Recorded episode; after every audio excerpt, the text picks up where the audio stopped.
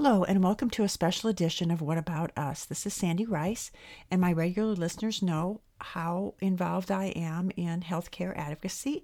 Uh, this is after a 44 year career as a registered nurse and nurse practitioner. So, in an earlier episode, we talked about Tennessee's proposal for restructuring TennCare, that is our Medicaid program. Just for a quick review of TennCare or Medicaid, it is uh, is that it is a federal state partnership. Uh, TennCare is Tennessee's Medicaid program. The federal government currently covers two thirds of TennCare costs currently. It has uh, federal standards and patient safeguards to keep everything fair and even. Uh, Medicaid in Tennessee covers 1.4 million people, half of Tennessee, including half of Tennessee children, 60% of people in nursing homes. It is vital to the economy in rural areas, and the federal Medicaid funds are one fifth of Tennessee's state budget.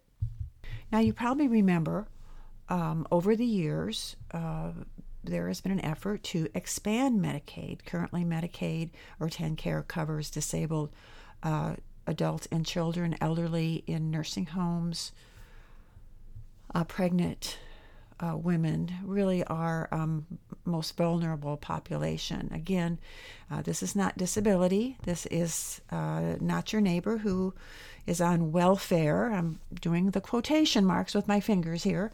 Uh, um, but drives a new truck and seems to have uh, lots of funds. Um, care and Medicaid are for health purposes, and this is for the people that you see in wheelchairs, children in wheelchairs with paralysis. They depend on uh, aid in the home, equipment, expensive medications. What Medicaid expansion has done in other states, 37 states in the District of Columbia, um, is as part of uh, uh, the ACA or Obamacare has allowed additional funds to be used for people that are not in these categories, uh, but just have uh, difficulty uh, affording insurance, and we can certainly, you know, understand that. But Tennessee has never wanted to expand uh, Medicaid for a variety of, of reasons.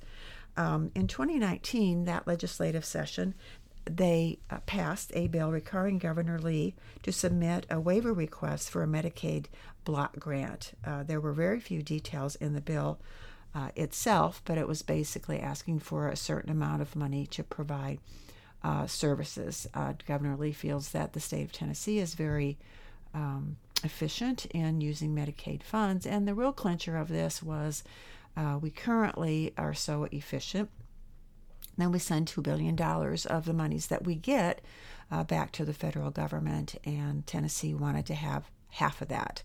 Uh, so um, that's kind of uh, the basis of the uh, proposal. It would not insure any additional uh, patients, and a lot of uh, people that are on TennCare and people in healthcare um, are very concerned about it. So that was sent in, and there was a state uh, com- that was developed. It was developed, and there was a state comment period, uh, September 17th to October 18th, and that's about the time that I did the initial uh, podcast. There was overwhelming opposition to the block grant proposal. Only 10 comments of the over uh, 1,650 written comments supported the proposal proposal, and there was only one person at five public hearings that supported it. So, where are we now in the process? The deadline to submit the waiver bill uh, to the federal government was November 20th. Uh, and they turned that around very quickly, and we are currently in what's called the federal comment period, which started, uh, which is during the holidays between Thanksgiving and, and Christmas. So um, we know how busy this time is. So, um, and I'm even experiencing a little uh, Christmas d- dragginess, even though the season has just barely started. Anyway, uh, what what changes did the state make to the earlier draft of the proposal based on uh, the public comments? Um, in the face of all these negative comments, only two significant changes were made.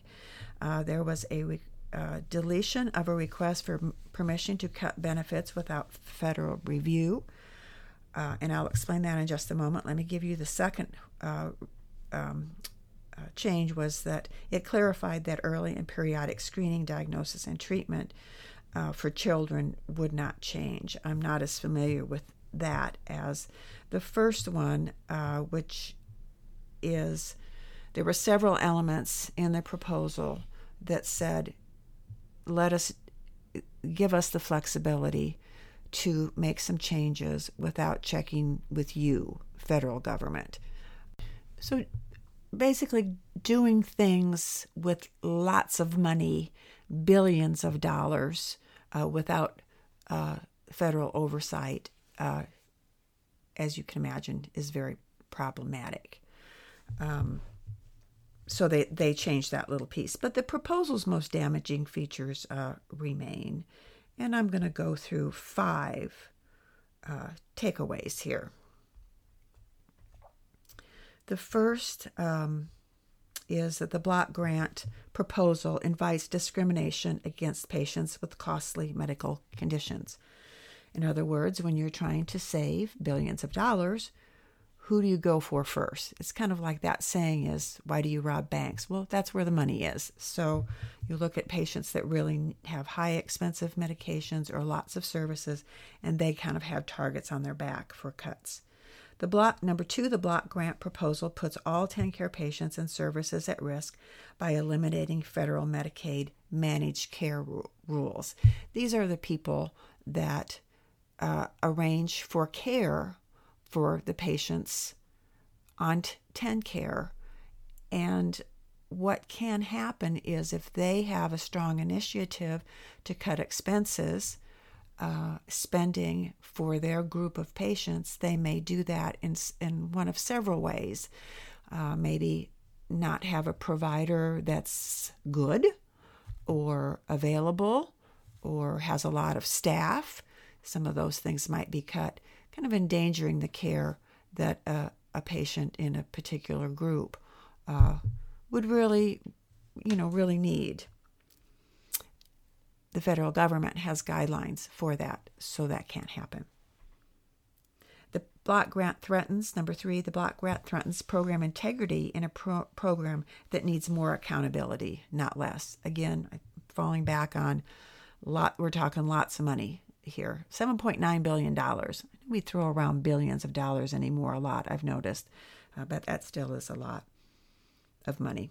Again, number four, the block grant creates a powerful incentive to scrimp on patient care by allowing the state to divert TennCare savings into other parts of the state budget.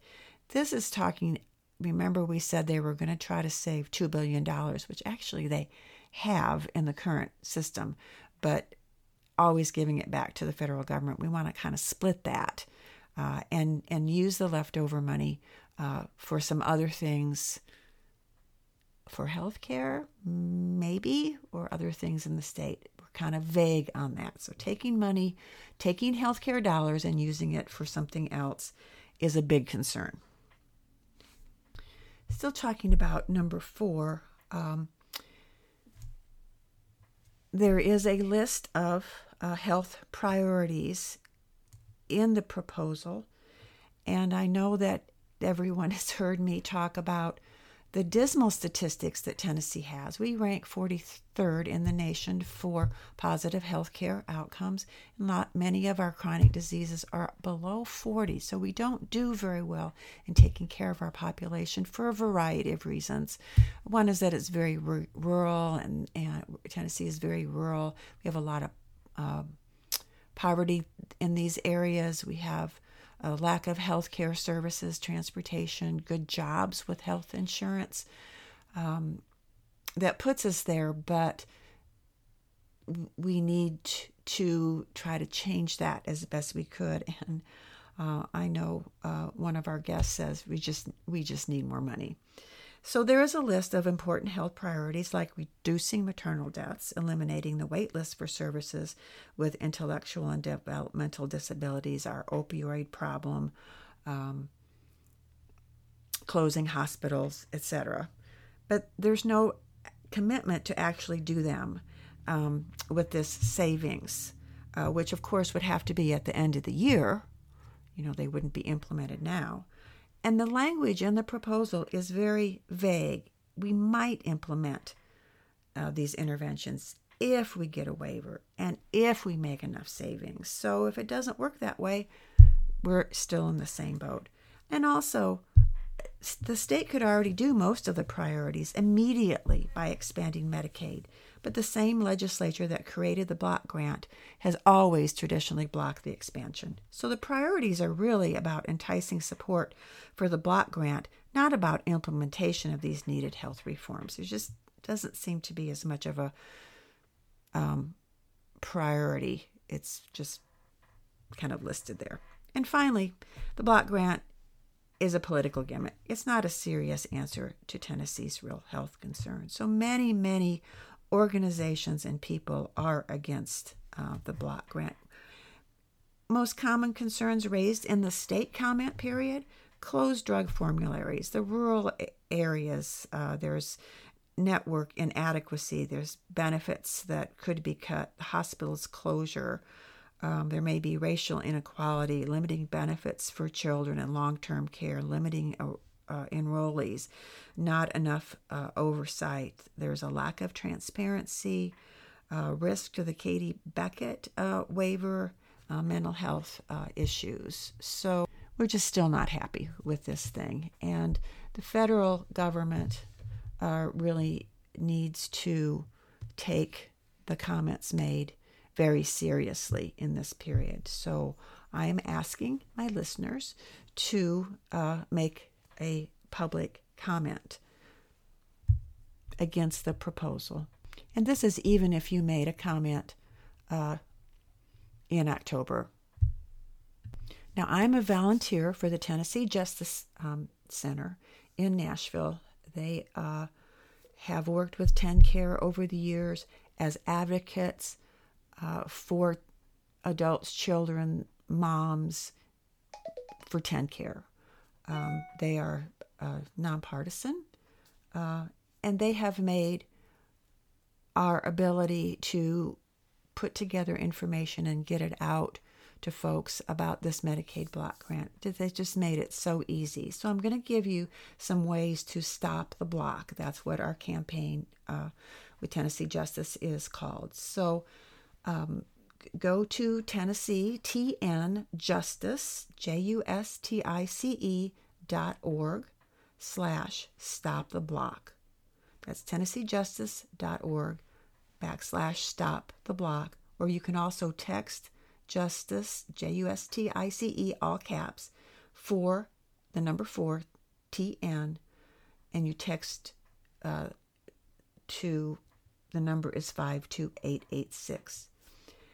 Always, you can go to the TennesseeJustice.org website for more information and sign up for emails.